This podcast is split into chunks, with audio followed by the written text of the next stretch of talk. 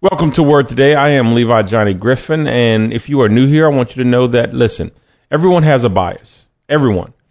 But I need you to identify your bias, your personal bias, check it at the door, uh, and leave it there. Why? Because the only opinion that matters on Word Today is God's. We don't water it down, we don't sugarcoat it, and we don't play nice with others when it comes to the Word of God. It is what it is. I don't change it to make me feel better, and I won't change it to make you feel better. Listen, today we're going to be talking about the sacred servant survive. What is sacred? Sacred means dedicated to God, connected to God, designed for God's purpose, out living and working for God's purpose. Servant is a person who performs duty. So the sacred servant survives.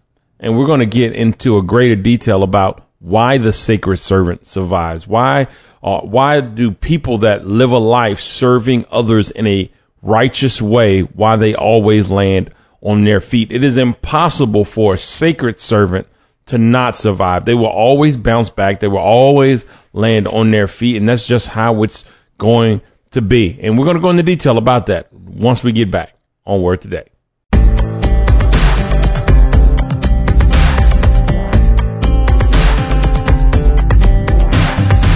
All right, so there is this. This was this is different uh, as far as the format. Here is not necessarily you know exegetical in the sense of just going scripture by scripture, but it's more topical. Uh, obviously, it's that's what it is. It's topical. Uh, the sacred servant survives. How to outlast life, and you know here the whole purpose is to show you that hey, the sacred servants uh, and those that are sacred servants, they survive. They will live. They will thrive. They don't have to try to beat out the other person. They don't have to try to uh, be smarter than the other person. All they have to do is serve God and be sacred, be connected with God, dedicated to His pers- uh, His purpose, and serve.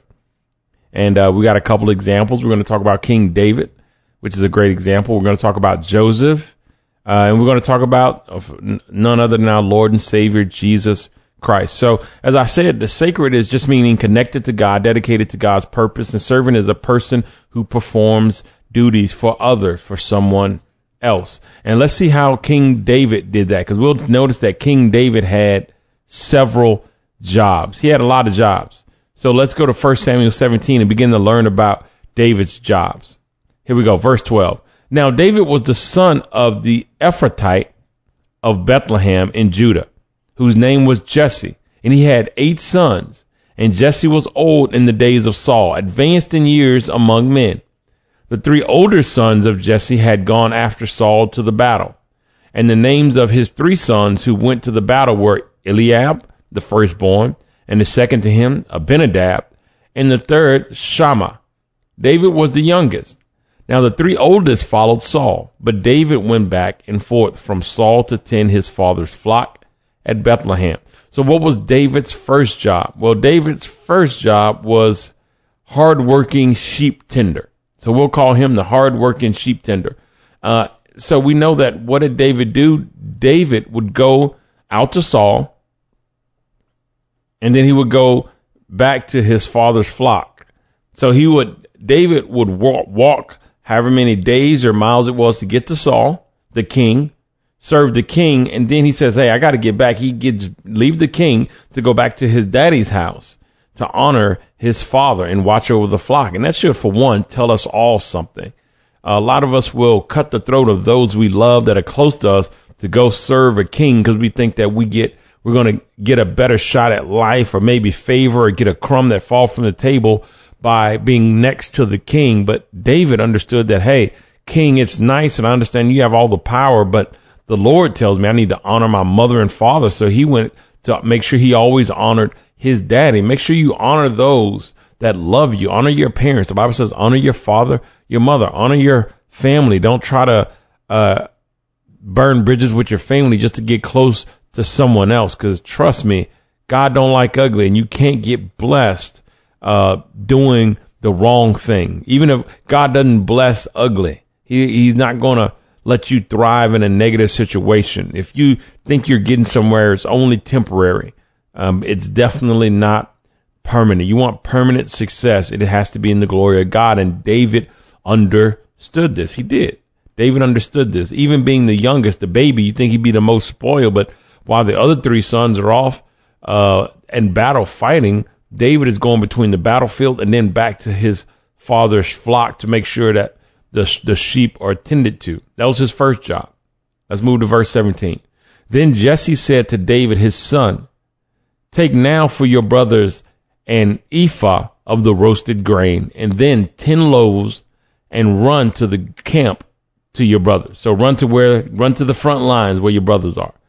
Bring also these ten cuts of cheese to the commander of their thousand. This is some wisdom here. And look into the welfare of your brothers and bring back news of them. For Saul and they and all the men of Israel are in the valley of Elah fighting with the Philistines. Notice what Daddy Jesse does. Notice what David's dad, the boys' dad, Eliab, Abinadab, and Shammah's father, David's father. Notice what he does. He said, listen, take this grain, an ephah of the of of these these nuts and this grain, this, this roasted grain, and ten loaves. Right, take this roasted grain and ephah of this roasted grain and ten loaves and bring it to your brothers. But listen, I want you to take the cheese, the dairy, take this good stuff up here, take it to the commander of their thousands. Remember, there was commanders of hundreds and there were commanders of thousands. He said, don't bring it to the commander of hundreds. Don't bring it to their immediate boss. Bring it to their boss's boss and make sure that he knows that Jesse, their dad, Abinadab's, Eliab, and Shammah's dad, is giving this to him. Bring this to uh, the commander of their thousand.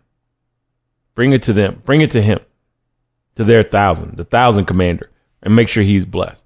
Remember, the Bible says your gift will make room for you, right? It'll put you in front of kings. And Jesse has already made favor for his boys. That's wisdom.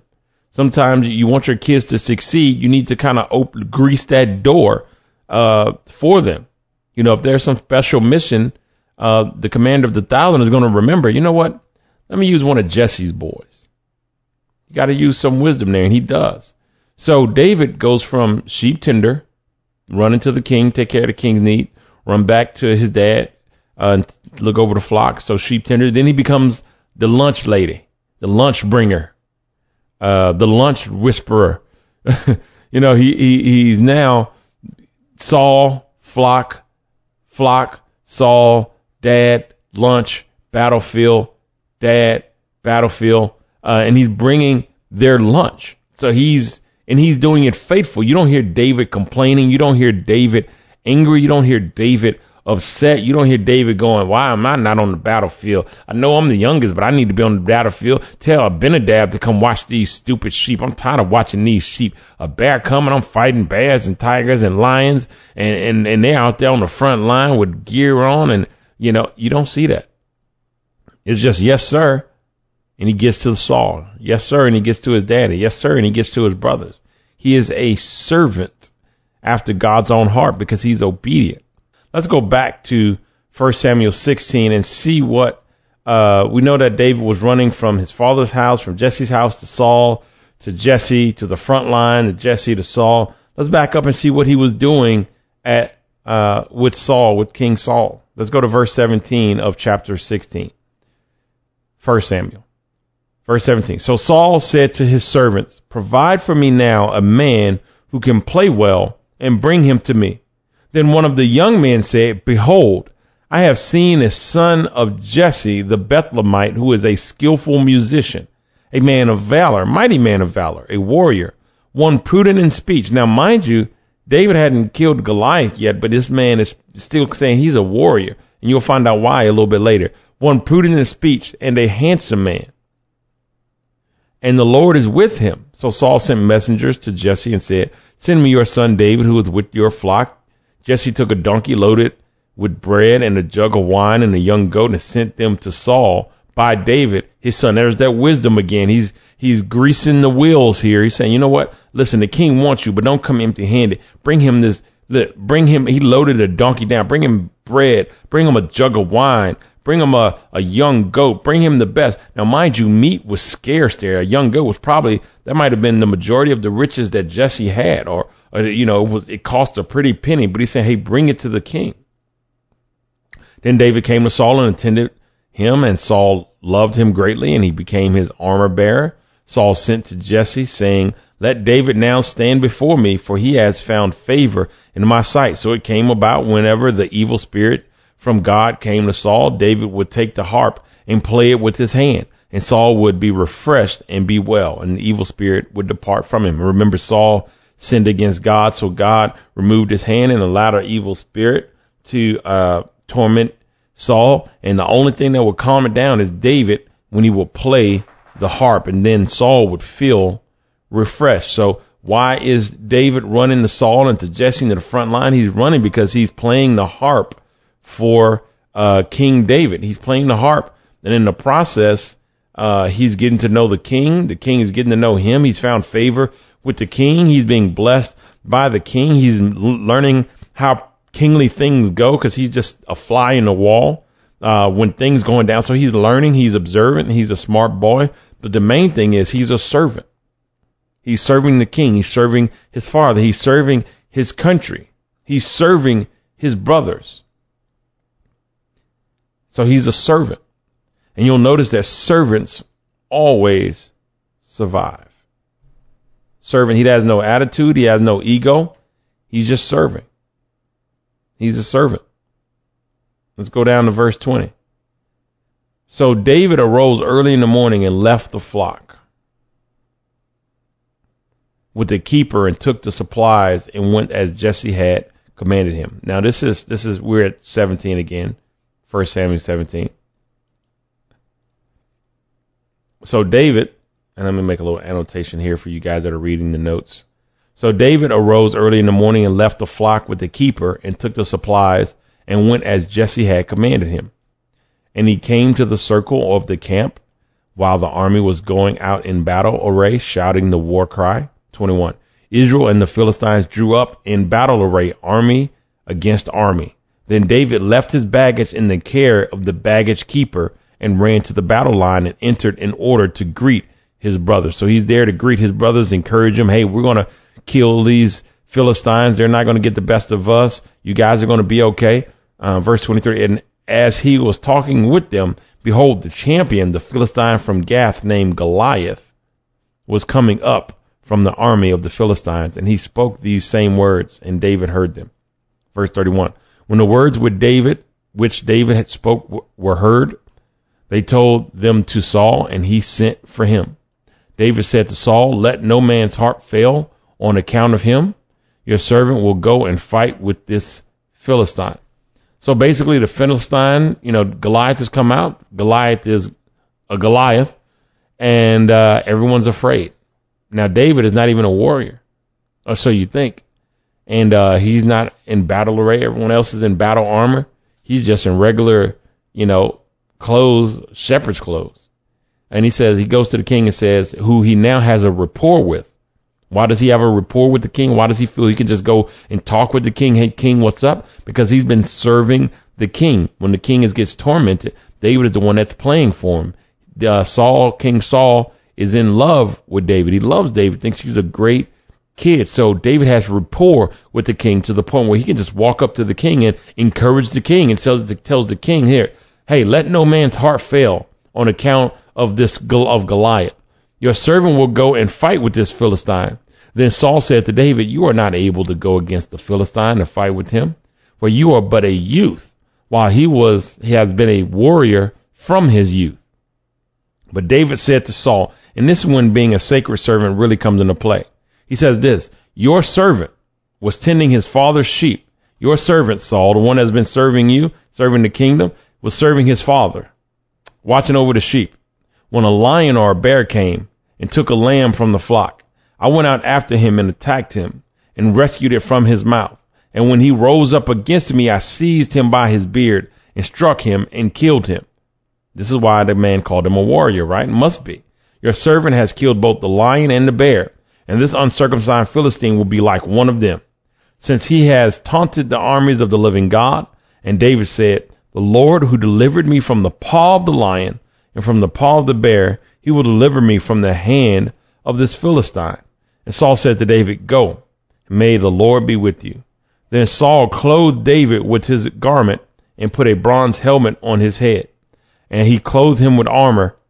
David girded up his sword over his armor and tried to walk, for he had not tested them. So David said to Saul, I cannot go with these, for I have not tested them. Basically, you putting all of this, these swords in my hand and armor on me, but I've never used this stuff before. I've never run with this stuff. I've never fought in this. I hadn't tested this. I can't do it. And David took them off.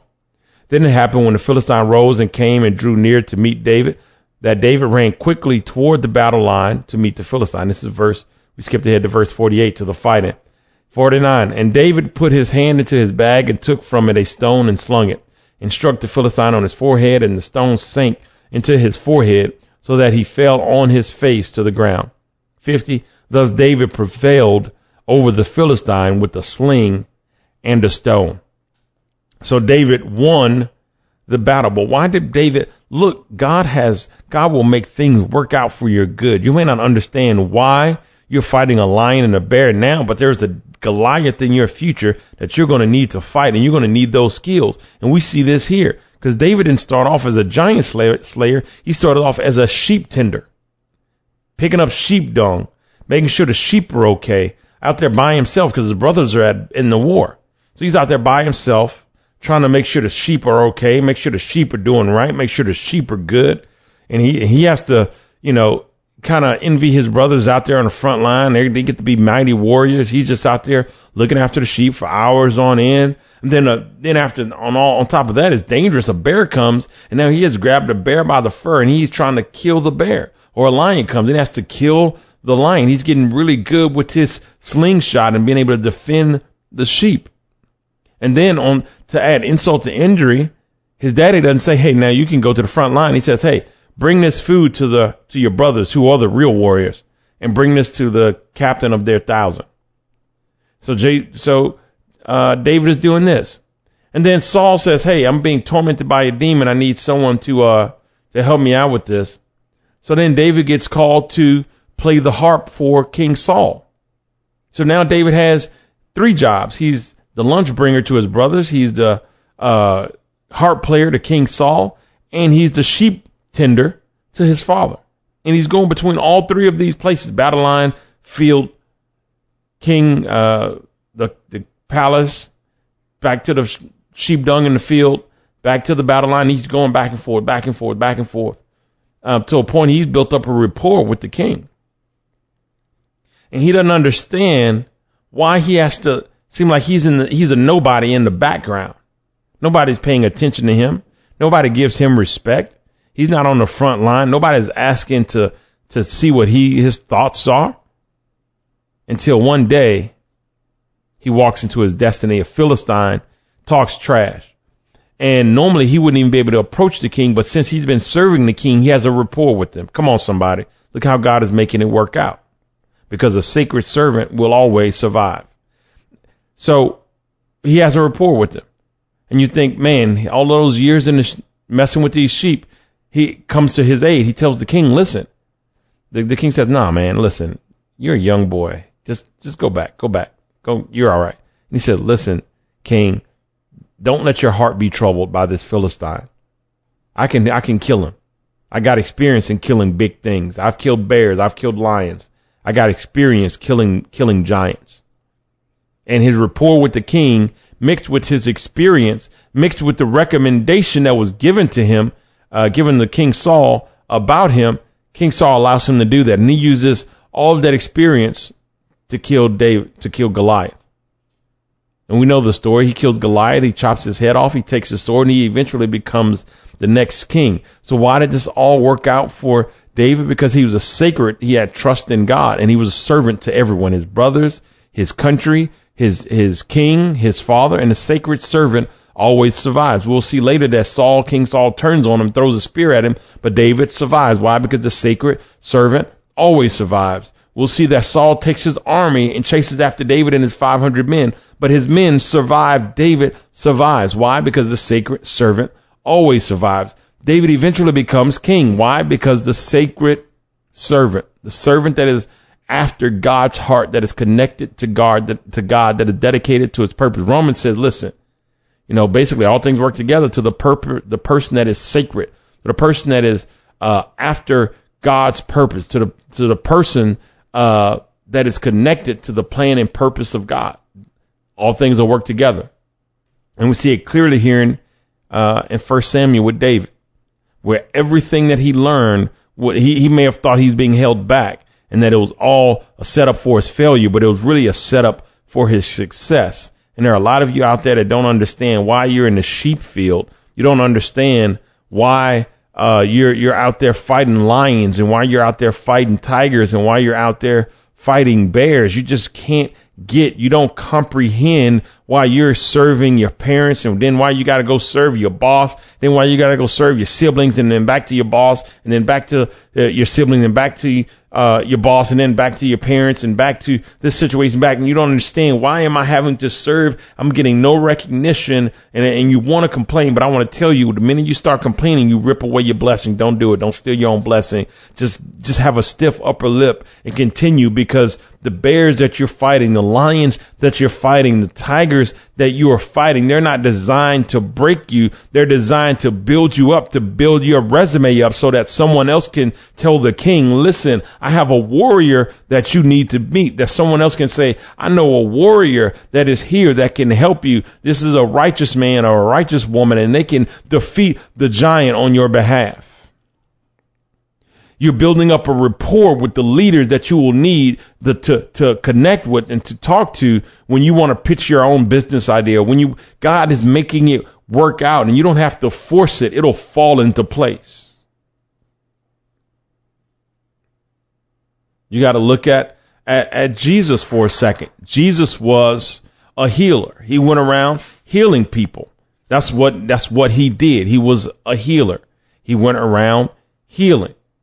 And in Matthew 18, he heals Peter's mother-in-law. She was sick with the fever and he heals her. He was a teacher. Matter of fact, that's one of the things that he said in his defense when they were beating him and attacking him. He says, listen, I taught in your synagogue. Basically, I taught in your churches around you and everyone saw and it was okay, but now you want to kill me for it.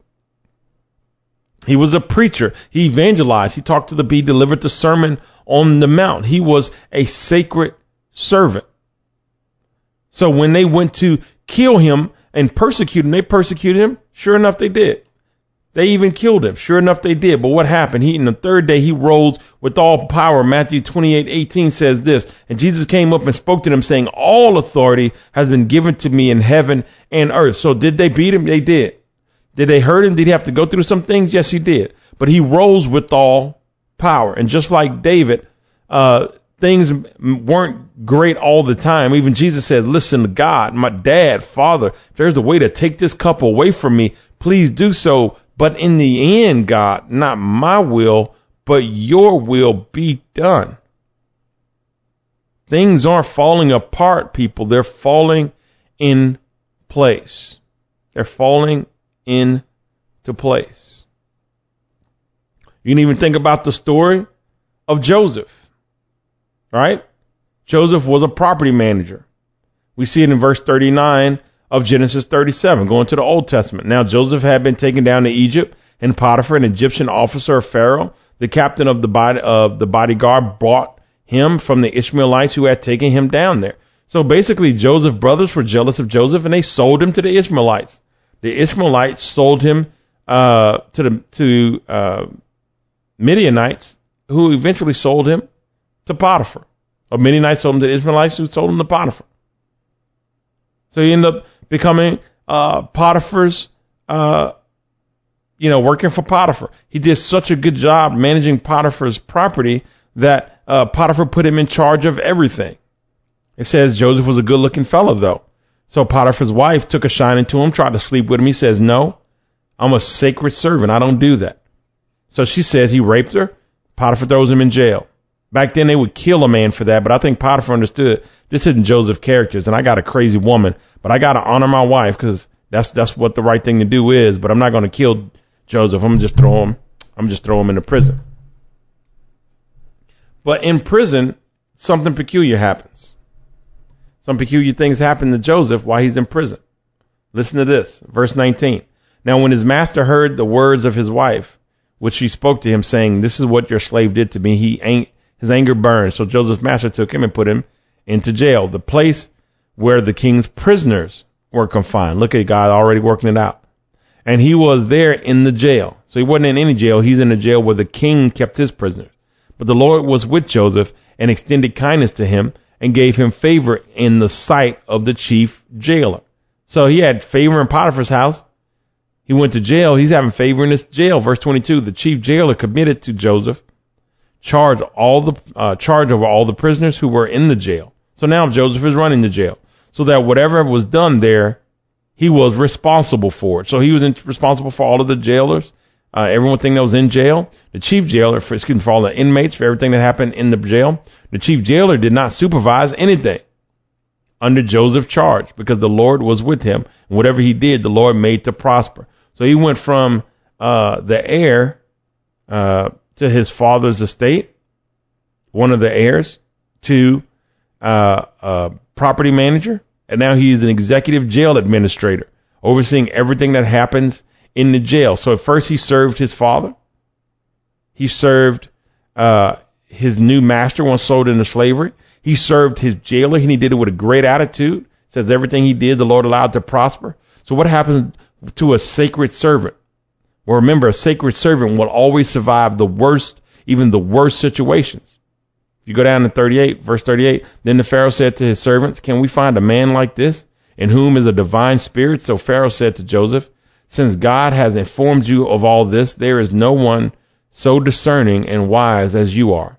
You shall be over my house. And the Pharaoh makes him over all of the house. Look at this.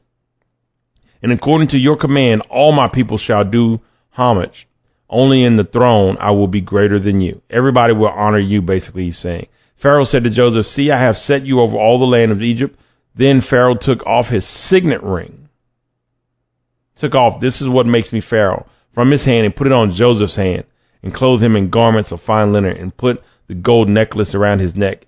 He had him ride in his second chariot and they proclaimed before him, bow the knee and he set him over all the land of Egypt. So he, he was tried. They were to, his brothers were to murder him. But at the last minute, Judah decided to, he convinced them to sell him into slavery. So now he's sold into slavery working for Potiphar. But the God had bigger plans. He gets accused of rape and goes from being over all of Potiphar's property to being thrown into prison. At that point, most people would have broken, like, God, I'm a servant. What's going on? I went from, from, in, from heir to property manager. Now I'm a prisoner. But God honors him in prison. He becomes the executive jail administrator over everything. He interprets someone's dream. And next thing you know, he's in front of the Pharaoh interpreting his dream. And the Pharaoh says, listen, you've done good. So now I'm going to put you over all of the land. Eventually, Joseph not only saves his brothers, the one same one that sold him into slavery. He saves his father and all of Israel because a famine hit, and he saved them from dying in the famine. So God used Joseph to save every member of his family and become the most powerful man in the world. Israel, uh, Egypt at this time was how people view America, most powerful nation in the land, in the world. Wow. Why? Because a sacred someone that honors God, connected to God, servant, someone that serves other people. He served the jailer, the the jailers, the prisoners, uh, Potiphar, Potiphar's household, his father. He helped out his brothers, and now he's serving Pharaoh and the people of Egypt and the people of Israel. A servant, a sacred servant will always survive. All, all of those examples just to say this, people. There's nothing you're going through that you won't survive. If you are sacred, connected to God about God's business, a servant, servant to the people you like, serving to the people you don't like, serving to your mother, your cousins, your friends, your enemies. You can't pick and choose who you serve. The Bible talks about a good Samaritan. You don't pick who's on the side of the road. You just help them, regardless who it is. So you can't be, oh, I'm gonna help who I want and not. Jesus says, hey, even evil people do that. Evil people will help people they like. It takes his children, the righteous, to help people they don't like. Be a sacred servant, and I can guarantee you, you will out survive life. There's nothing that life can throw at you, whether it's prison, whether it's uh, problems in your marriage, problems with your kids, problems with your finances. There is nothing in life that you cannot survive and make it through if you are a servant of the Almighty God. Listen, I really appreciate you checking out today's podcast. Make sure to find me on Facebook, facebook.com forward slash Levy Johnny Griffin. hit me up on Twitter at Levy underscore Griffin. Subscribe to the podcast on iTunes, Apple Podcast platforms, Google Podcast platforms, and Stitcher. Also, place a link to this podcast in your social media feed and tag me in it, Levy Johnny Griffin, for a chance to co-host a show with me. Hey, I want to leave you with this. Four evidences of Christian faith. One is belief. We believe in what Jesus did on the cross. Is what covers us and gives us access to the glory of God. B, lifestyle. It just means we live like we believe it. Jesus tells us to live right, we live right. C, we evangelize. What does that mean? We teach other people about Jesus so they can have faith. Indeed, we spread the lifestyle. We teach them how to live like they have faith. How do we do that? We connect them to a church and we connect them to plenty of Christian material Bibles, Christian books, Christian movies like The Passion, and even Christian podcasts like Word Today. Share it with your friends. If it's blessing you and you're eating and growing from it, let someone else eat and grow from it as well. I love each and every one of you. Let's keep praying and keep pushing in the faith together.